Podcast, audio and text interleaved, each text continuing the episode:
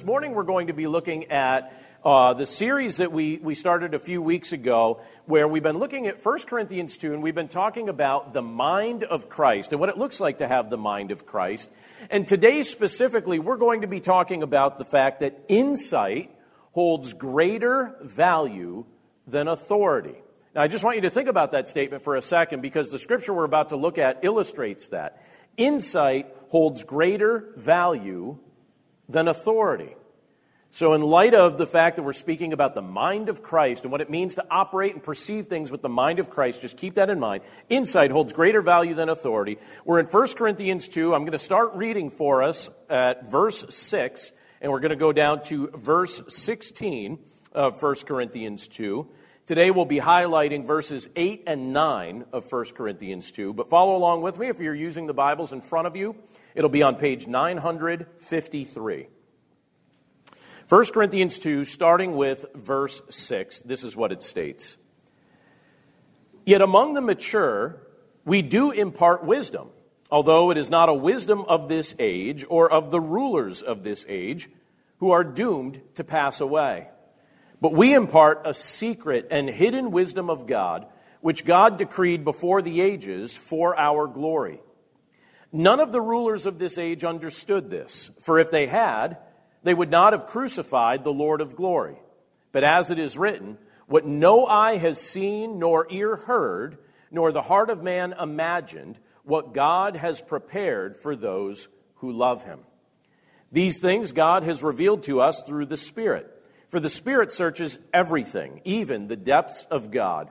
For who knows a person's thoughts except the Spirit of that person which is in him? So also no one comprehends the thoughts of God except the Spirit of God. Now we have received not the Spirit of the world, but the Spirit who is from God, that we might understand the things freely given us by God.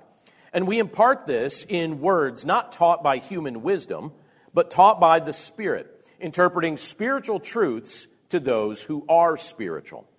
The natural person does not accept the things of the Spirit of God, for they are folly to him and he is not able to understand them because they are spiritually discerned. The spiritual person judges all things, but is himself to be judged by no one. For who has understood the mind of the Lord so as to instruct him? But we have the mind of Christ. Let's pray. Lord, thank you so much for the privilege that it is to be able to look at this portion of your word together today.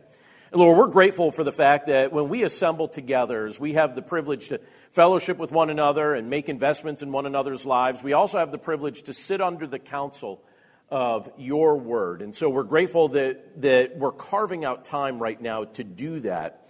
And Lord, we pray that you'd help us to understand more about the work that you're doing in our lives when we look at portions of Scripture like this. It's very clear in this portion of your word that you're doing a spiritual work within us that enables us to see things that we would not naturally see. So, Lord, we're grateful for the fact that you're doing that. We're grateful for the fact that we have some time to be able to just carve out time to focus on you and your work. And we pray that you'd speak to our hearts and our minds now through the power of your Holy Spirit. And we pray this all in Jesus' name. Amen. One of the, the greatest blessings that you and I possess as followers of Jesus Christ is his wisdom and his mind. We have his wisdom, we have his mind. We've been talking about that over the past few weeks. Through Jesus, we have a new perspective, we have new eyes, we have a new outlook. These are things that the Lord's given to us that we would not naturally possess. These are things that we're, we're um, well, as the Lord gives us these things, there are things that we are being divinely equipped to understand that an unbelieving world cannot comprehend. So there are things that your mind can perceive that an unbelieving world is not yet able to understand. There are, there are things that we can only perceive if the Lord opens up our eyes, if the Lord opens up our mind to be able to perceive them. Now, when you look at what this world pursues, and I think that there's some great examples of this taking place right now at present, but when you look at the things that this world prioritizes and pursues, it's very clear that power and authority are very high on that list. You've noticed that, right? In your reading of history, even in your observation of current events, even in your observation of things taking place in our nation right now, power and authority are very clearly the, at the high point of what this world prizes, of what this world values. But which would you rather? And I want you to think about this today as, as we're looking at the scripture because it shows us a difference. Which would you rather? Authority or insight? Just think about an answer to that question right now. Which would you rather, authority or insight? Or another way we could put it, would you rather power or would you rather understanding? Think about that as we look at the scripture together today. And I'll, I'll say this, and I'll kind of you know, reveal where I'm going with this right away, but insight holds greater long term value than authority. Scripture tells us that ultimately every knee is going to bow and every tongue is going to confess that Jesus Christ is Lord. So, what sense does it really make to try and spend all the days of our lives basically trying to usurp his authority or trying to build our own kingdom when eventually everyone, including us, is going to bow the knee and confess with our tongue, acknowledging that Jesus Christ is Lord, meaning we're not Lord, He's Lord.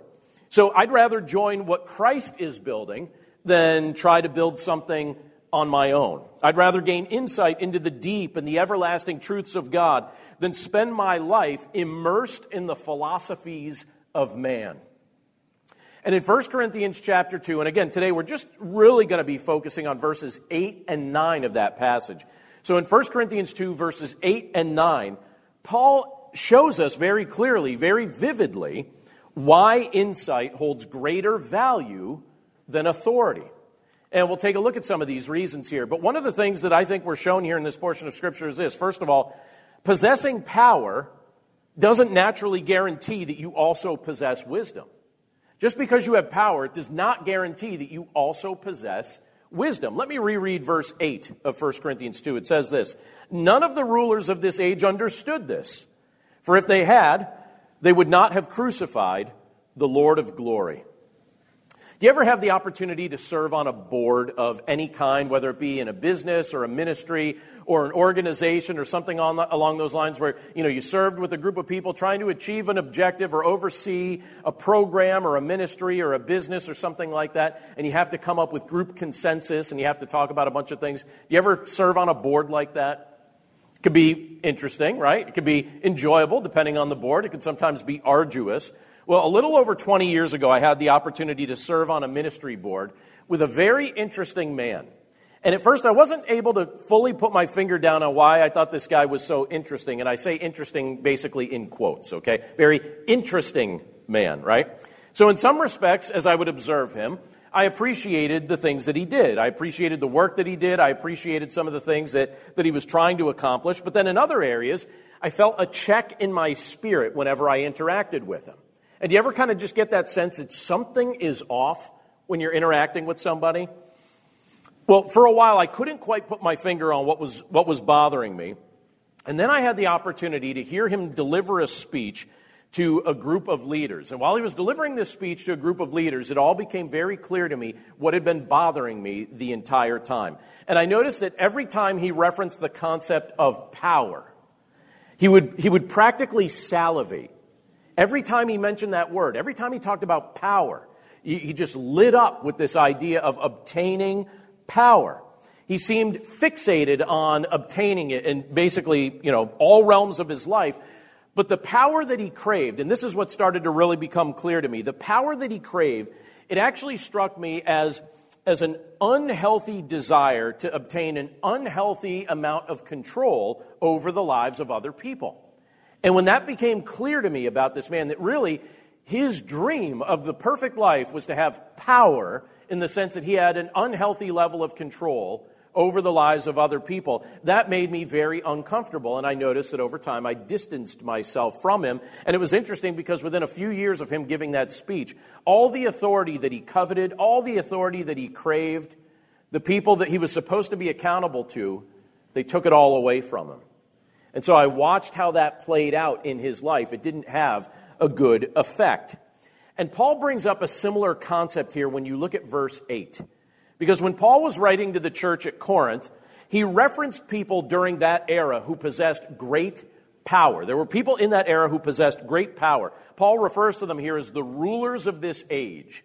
So these are the rulers of this age. And based on the context of the passage, when you look at chapter 1 and when you look at the verses prior to this, and even these verses themselves, I think it's very clear that when he is referencing the rulers of this age, he's referencing obviously the political and governmental leaders, but he's also referencing the religious leaders in that statement. And he makes it clear that even though they had great authority, there was much that these leaders of that day did not understand. They had power, but they didn't have understanding.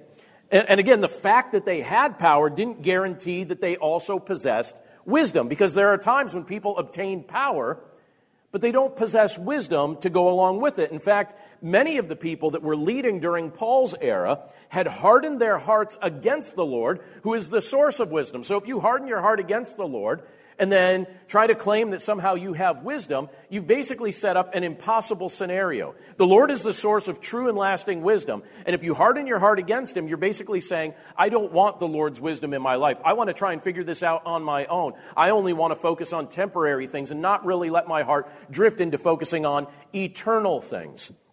Now, I like studying culture. And I like studying history. Some of you probably already know this, but for those that don't, my initial intention in life was to be a history teacher. I did not intend to be a pastor. Uh, the Lord made it clear to me that that was His calling on my life to be a pastor, and so I switched course midway through college. But my initial intention was to be a history teacher, and I actually went all the way through and still got that degree. So I got the degree to become the history teacher anyway because I still wanted to have it.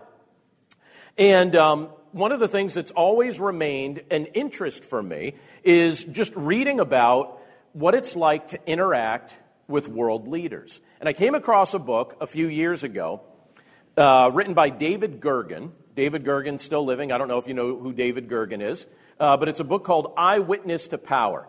And basically, it's an account that he wrote about the years that he served in an advisory capacity to several different presidents. He worked with several different presidents of different political parties. So he, he just ended up being somebody who worked with multiple world leaders during, you know, during the era where he was active doing this, and I still see him from time to time giving commentary on TV and giving commentary on the news. And as I read that book, Eyewitness to Power, I wondered a few things, and he answered some of this in the book, but I wondered what it must have been like to offer counsel to the most powerful men in the world. You know, what would it be like to just be sitting around a table and offer counsel to the most powerful men in the world? Would they listen? I wondered, would they be open to outside instruction? And when you read his words, you could see that some were teachable and some were not quite as teachable. But they're all human. And when a person becomes powerful, it can become very difficult at times for them to, to be receptive to receiving wisdom from others. And you don't just see that in our era of history, but I would encourage us to notice it now. It's been true historically. When a person becomes powerful, sometimes they become so full of themselves that it makes it difficult for them to receive wisdom from others. In many respects, I think some of these leaders, they fall into a trap of basically trying to deify themselves. You know, especially when they get to a spot where they, they think, hey, you know, in my context, I feel like the most powerful. And so they treat themselves almost like a deity. And in some cultural contexts, the main leaders are worshiped like deities. And I think it goes to the heads of these people. And they try and deify themselves. And they forget everyone who helped them get where they are. And they frequently begin to think of themselves as the source of all the good things that have ever happened to them along the way in their journey. But not every leader is like that. And I think it's very interesting when you go through the Old Testament. There's a very interesting example of somebody that's always stood out to me, and I've always been fascinated by the account that we're given there of this man. But one of my favorite accounts of leadership in the Bible is the story we're told of Solomon. Now, Solomon had his high points and he had his low points during the course of his life, but Solomon was a very young man when he assumed the throne in Israel. It's widely accepted that he was less than 30 years old. There seems to be very broad agreement that he was less than 30, so at least that he was in his 20s. But when you read up on some of the, the understanding that, that certain historians and theologians have, it's very possible that he was younger than 20. One uh, historian thinks that he may have been as young as 19 years old when he became king of Israel. And this week, when I was reading up on this, I actually found one particular author who said it's not out of the realm of possibility that he may have been as young as 15 years old. So, broad acceptance that he was younger than 30, but highly likely that he could have actually been younger than 20. And he was given the authority to rule as king of Israel.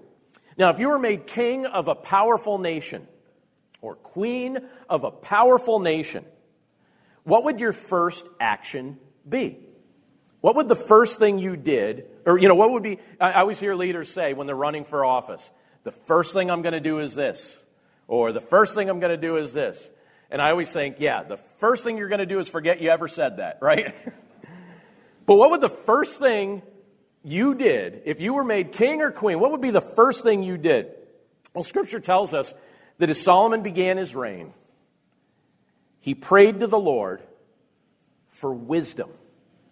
He asked for wisdom. He could have asked the Lord, and the Lord opened this up to, to Solomon. The Lord didn't qualify this. The Lord said to Solomon, Solomon, ask me for whatever you want. Ask me for whatever you want. And he could have asked the Lord for anything.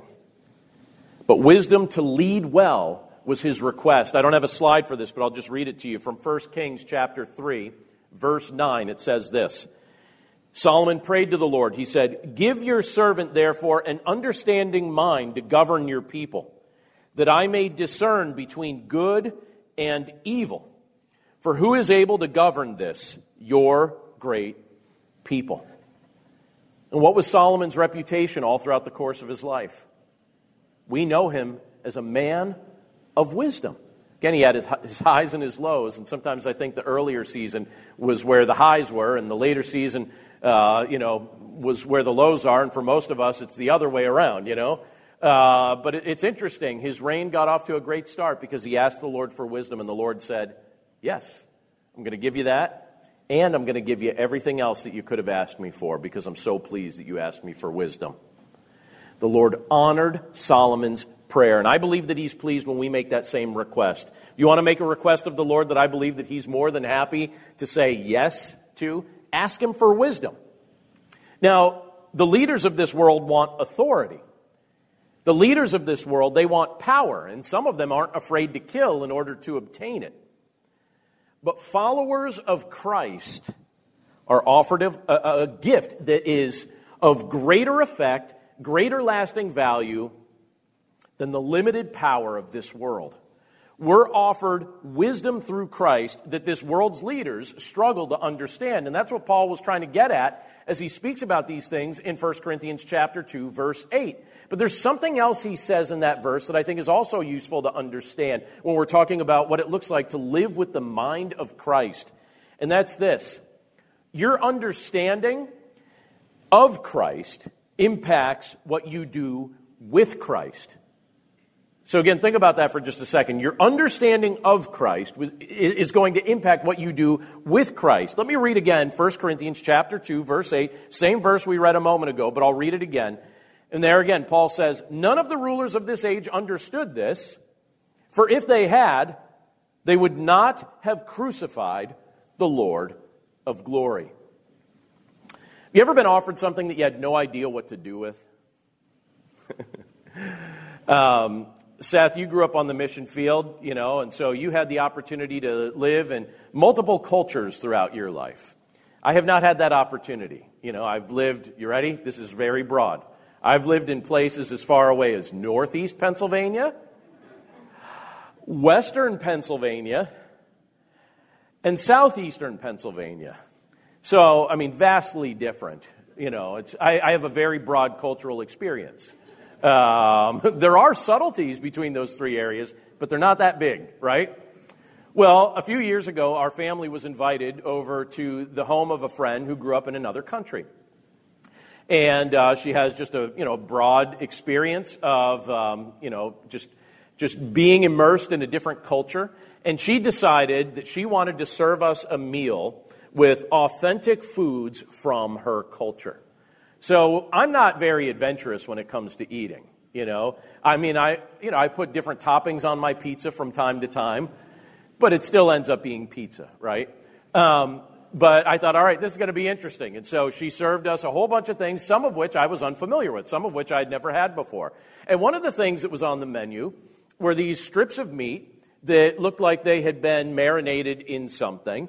And we looked at it, and they had a small bone in them. And, and uh, but we thought, okay, these, uh, we weren't sure how to go about eating them. And so our family's there with knife and fork, cutting these up and eating them and enjoying them and noticing that she's looking at us like, that's really strange.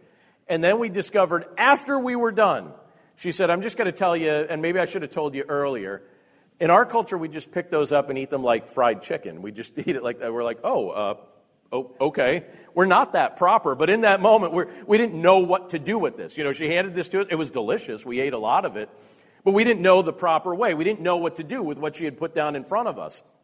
And I was laughing about that at the time but that happens in a lot of areas of, of our lives. Sometimes you're handed something or given an opportunity or even introduced to somebody and you're like, I, I don't know what to do with this thing or, or how to interact with this person or what to do with this relationship. You just don't know what to do with it.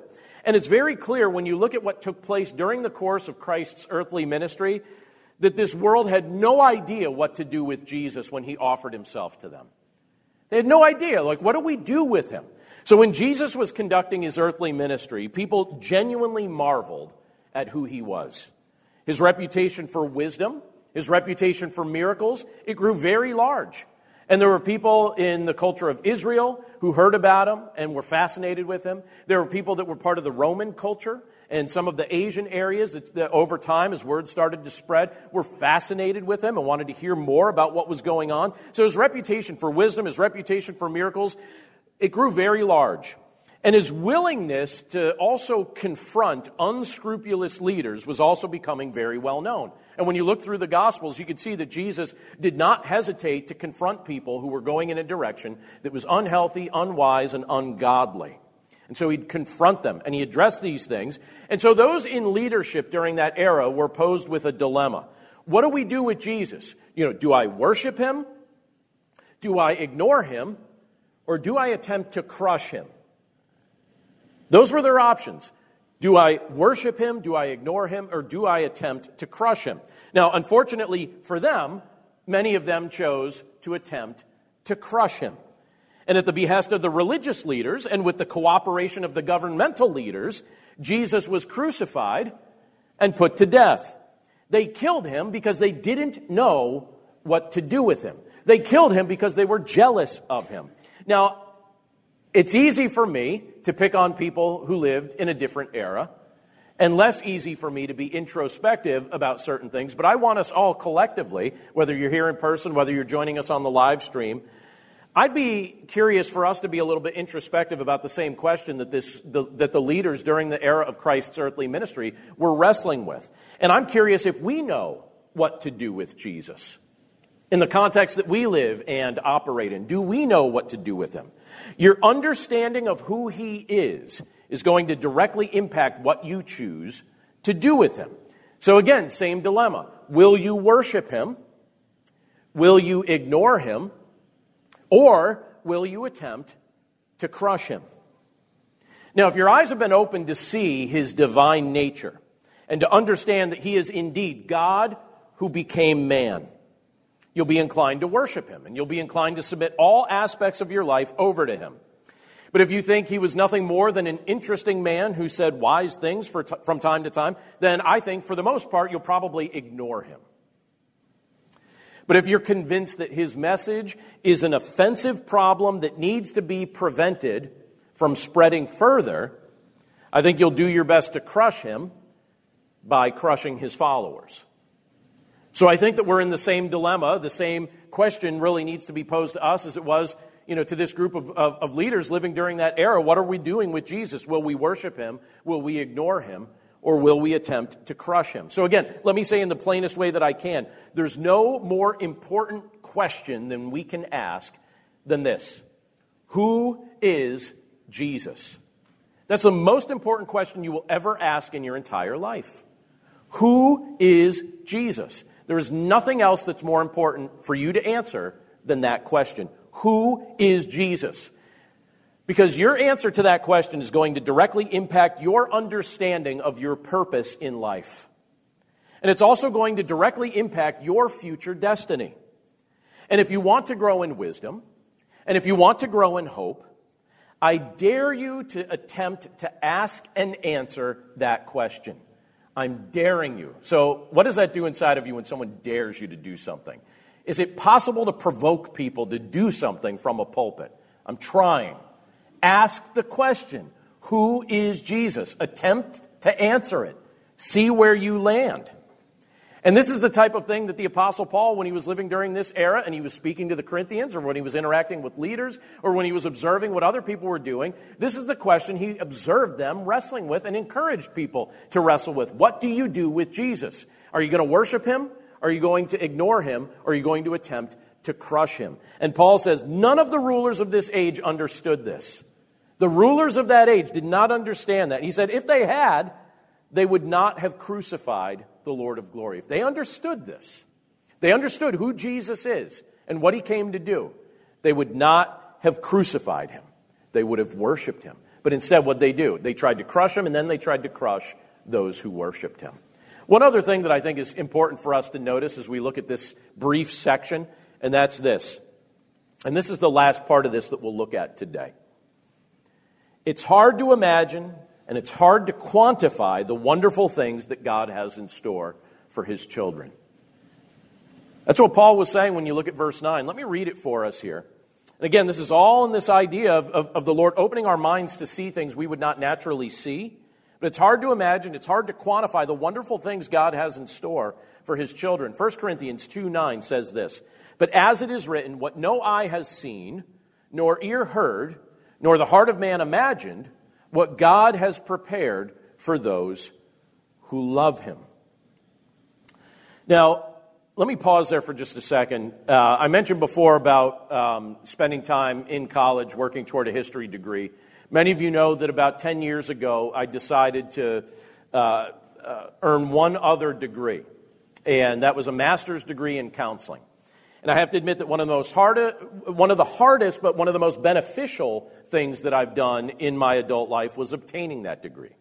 Uh, it's been a decade since I obtained it, but it's actually been very helpful to me in my role as your pastor and in a variety of roles and even in introspective ways. And I remember while going through that degree, I realized I have chosen a very difficult season of life to try to attempt something like this. It's one thing, and I used, used to drive me crazy. Can I, can I just confess this? Let me look around at the demographic of who's in the, well, what, what point does I don't know who's on the live stream, you know? All right. So this used to drive me nuts. When we would have an assignment due, and I'd hear somebody in the, in the degree program complain about that assignment being due. They're like, How are we going to get this done? And I used to think to myself, You only have one task in life to get that thing done. It'd be somebody without a family, without a job, without anything like that, just that task. And at the time, I'm like, all right, I've got a full time job. I've got a family. My wife and I had four young children at the time. They're a bit older now. It's a decade later. And I remember thinking to myself, like, where am I going to find the time between my ministry to the church the other ministries that we're involved in, and my responsibilities to my family to also take these classes and write these papers. And I remember the last six months of that degree were particularly difficult for me, and I was feeling exhausted. And when you get a counseling degree, this is what they do they break you down so that they could build you back up, but it takes time after you graduate to get built back up. So I was pretty much just a mess emotionally, too, right? You know, as they're like picking apart, John, tell us your life story. Tell us your core values. Tell us your core longings and, and your core fears. It's like, I don't want to talk about these things anymore. You're causing me pain. I prefer to live in ignorance. Can I live in ignorance? a little bit longer. And they're like, no, you can't if you want to pass and get this degree. Bare your soul, Stange, right? And so I remember toward the end just feeling fried. And starting that January, so the program ended in May. I, I, in January, I started thinking about all the things that our family was going to do that summer. And I thought, okay, all right, that's coming. That's only that's like five months away, six months away and then January, uh, and I would count the days. I was counting the days until I was done. And it's like, all right, I have this assignment left, get that one done, and then there's the big capstone project you have to finish. It's like 100 pages long, and you're like, all right, I got to get that one done. You're working on your, on your way through it all throughout the course of the semester. But then I remember getting to the end of that semester, finishing up, and then it was a few weeks later, and the first thing on our family's summer agenda had come. And I remember being in the car and thinking to myself, I've been waiting for six months for this day. And I put on my favorite songs, and I sat in the car, and I took a nap, and then I was alert again because I had a car full. I didn't do the nap part. Uh, but I just remember feeling so happy in that moment, thinking, it's finally here. It's finally here. I just felt like this flood of relief come upon me. It was finally there. Summer, respite, relaxation, time with family, the burden lifted. And then you look at what Paul says in 1 Corinthians chapter 2 verse 9. He's giving us a picture of good things in store. And I'm grateful for this passage here because Paul makes reference to the good things that the Lord has in store for all those who trust in Jesus Christ. And in his comments, he makes reference to something that's referenced in the book of Isaiah, chapter 64, verse 4. And I'll read Isaiah 64, 4 for us. There it says this From of old, no one has heard or perceived by the ear, no eye has seen a God besides you who acts for those who wait for him. And then the way Paul phrases it here in, in 1 Corinthians chapter 2, verse 9, he says, What no eye has seen, nor ear heard, nor the heart of man imagined, what God has prepared for those who love him. Do you ever spend some time just thinking about and wondering about what God has in store for those who love him? I think it's good for your mind and it's good for your heart if you spend some time daydreaming about that. I think it's hard to imagine. I think it's even hard to, harder to describe in many respects because, you know, we've been given the mind of Christ, but yet these are things we have to see by faith. But because we've been given the mind of Christ, can't you already perceive and can't you already just kind of feel it in your bones that, that what the Lord has in store is going to be better than everything you've ever experienced thus far? Don't you just know it in some internal way that you're saying, yeah, I know I've never seen it yet. And I know Paul says that it's that it's something that no eye has seen, no ear heard, no, you know, the heart of man has not imagined this, but God's got something prepared for those who love him that is just amazing. And because we've been given the mind of Christ, you could already kind of see it in your mind and understand it, even though maybe you can't describe it exactly perfectly. And sometimes when I think about that, I think to myself, I don't know why I allow, uh, why I allow myself to get so attached to the things of this world. Because the things that the Lord has in store for us are going to be so much greater than anything we've ever experienced this side of heaven. So why get so attached to the things of this world? And it's like we drift back and forth and have to be reminded no, the Lord's got even better things in store. Not long ago, I started going through the contacts on my phone. And I've been building that contact list for quite a while now, um, more than a decade, the one that I presently have on my phone. And as I was going through the contacts on my phone, I came across my mother's cell phone number. And I looked at that for a second. I didn't realize that I still had my mom's cell phone number in my phone. And I thought about that for a moment. I thought, you know, I miss her. And I wish I could still call her. And I even had an impulse the other day, someone that um, you know, something had happened that I thought, oh, you know what, I better tell mom. I literally had that impulse, and I thought, wait a second. Mom passed away several years ago. You don't get that opportunity right now. And I thought, huh. And so I'm going through the phone, and I'm scrolling through it, and out of curiosity, I just started scrolling to see how many more of my contacts have passed away since I built that list. And I kept coming across name after name. and I thought, wow, you know, th- this guy and this lady and this family member and this uncle and oh, there's my you know grandparents' number. And, you know, I'm just I'm looking at all these things. I was like, wow, I still have all this in here. Th- and and as I'm looking at that, and I thought, all right, you know what? It's not necessarily necessarily a pleasant experience to do it, but I started deleting those numbers one at a time.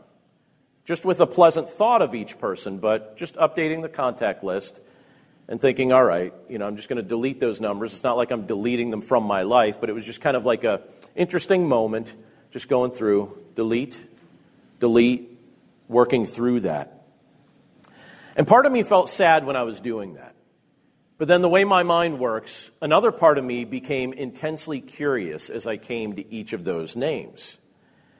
because I'm curious about what they're seeing and experiencing right now at this very moment. It's weird. The older you get, the scales tip a little bit, and the amount of people you know in heaven starts to grow to be a larger number than some of the people you're close to here on earth. So it's like, wait a second, where, where'd the scale tip? You know, as the, the older you get, it's like, wow, I'm, I know a big crowd up there now. I know a big crew. And, and you start thinking about that. I'm just wondering, what are they seeing right now? What are they experiencing right now? What are they hearing right now? Well, even though Christ helps me to understand things I cannot see, and even though he helps you do the same through the mind of Christ, here's what I truly believe I believe that many of those that the Lord has blessed me to know throughout the course of my life are experiencing sights greater than they ever saw on this earth, and sounds that are more beautiful than their ears ever heard on this earth, and experiences that are more amazingly wonderful than everything they experienced, even on their best day during the course of their earthly life. That's their present day reality right now. And if we also have the mind of Christ, which we receive through faith in Him, Right? The moment you trust in Jesus Christ, you're given the mind of Christ. We can also perceive, and this is what Paul's trying to help us do with verse 9 of 1 Corinthians 2. We can perceive that the Lord has good in store for us as well.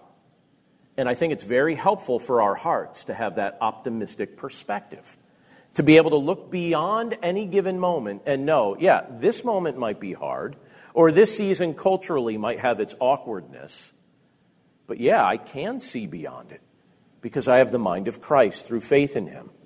And even though I can't tell you every last detail about every good thing that God has in store for me uh, once I'm in His presence for all eternity, because I know that He loves me, I know it's going to be good. And I know that some of it right now I wouldn't even be able to wrap my mind around anyway. So I'm just going to trust Him that He's got good things in store, and some of the people that you and I love are already ex- experiencing it right here, right now. It's, it's their present reality. So let me say this as we wrap up. In this world, and you see this and I see this, in this world there are many people spending their lives chasing after power and chasing after authority. But they're never going to find the peace that their hearts crave, even if they gain the power that they seek. But those who trust in Jesus Christ will be granted his sight. We will see with his eyes, and we will enjoy the blessings of the peace and the hope and the contentment that he supplies even now. We have even greater things to look forward to in the future, as Paul describes in 1 Corinthians 2 9. Let me read one last scripture for us, and this is what we'll finish with today. Romans 8:32 says this. He who did not spare his own son, but gave him up for us all, how will he not also with him graciously give us all things? Let's pray. Lord, thank you so much for your promise to graciously give us all things in your Son, Jesus Christ. And Lord, we thank you that you explain to us and you illustrate for us the fact that the insight and the mind that you've given to us is greater than any earthly authority. Lord, thank you for the hope that you've given us beyond this present moment and the fact that you allow us to see it by faith and that you're pleased when we exercise that faith. Lord, you're good to us. And you bless us in so many ways that we, when we look at these things, we realize, all right, we really don't deserve this. Lord, we're grateful for the fact that you're forcing us to wrestle with what we do with your Son, Jesus Christ. Will we worship him? Will we ignore him? Will we attempt to crush him? This is a, the, the, the, dilemma that all of us are wrestling with. Every single one of us is wrestling with this in, in one respect or another. Maybe we've spent our lives up to this point primarily just ignoring your son. Or maybe we've spent a season of our life actually working against the efforts of your son. Or maybe we're at the spot right now where our hearts are opening and our, our wisdom is developing as you grant us your wisdom to see that we're actually supposed to be worshiping your Son.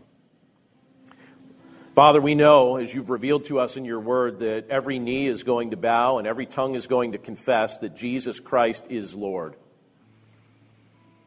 And Lord, we have the privilege to do that now, or we can do that later, but if we do that now, we have the privilege to be part of your eternal kingdom forever.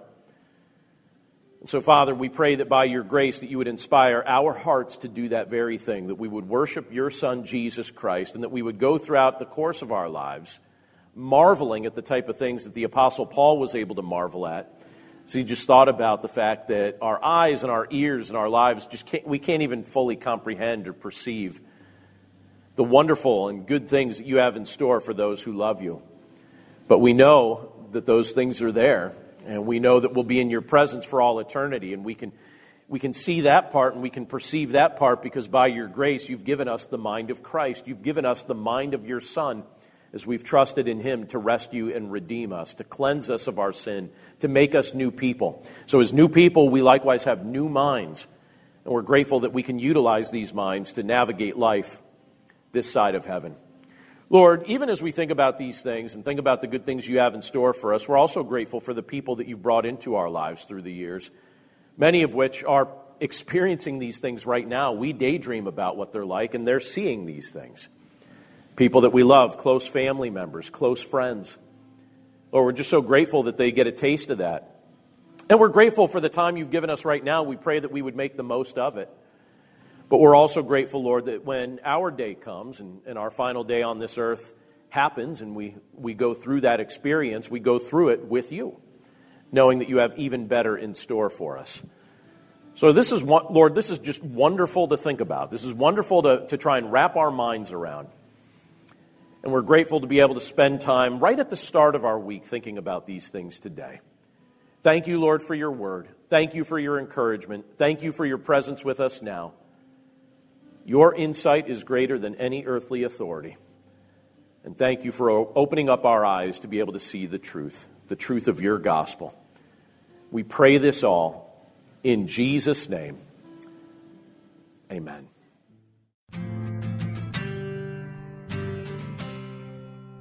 Thanks again for listening to this week's episode. When you get the chance, I'd like to invite you to stop by my website, which is desirejesus.com.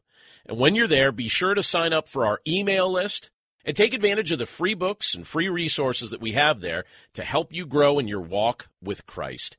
And if you feel led to help support this podcast and our other online ministry efforts, please click the link in this episode's description to give a gift.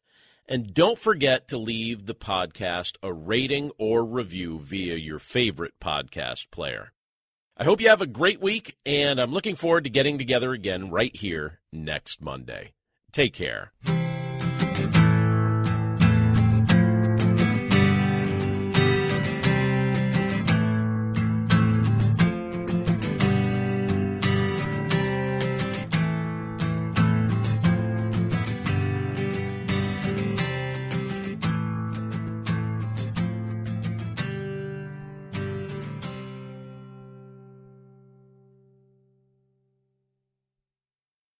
Hey, everybody, I'm Dale. And I'm Tamara. We're hosts of the Kainos Project podcast, where we help you tackle ancient Christian truths in an everyday settings. To learn more and subscribe, go to lifeaudio.com.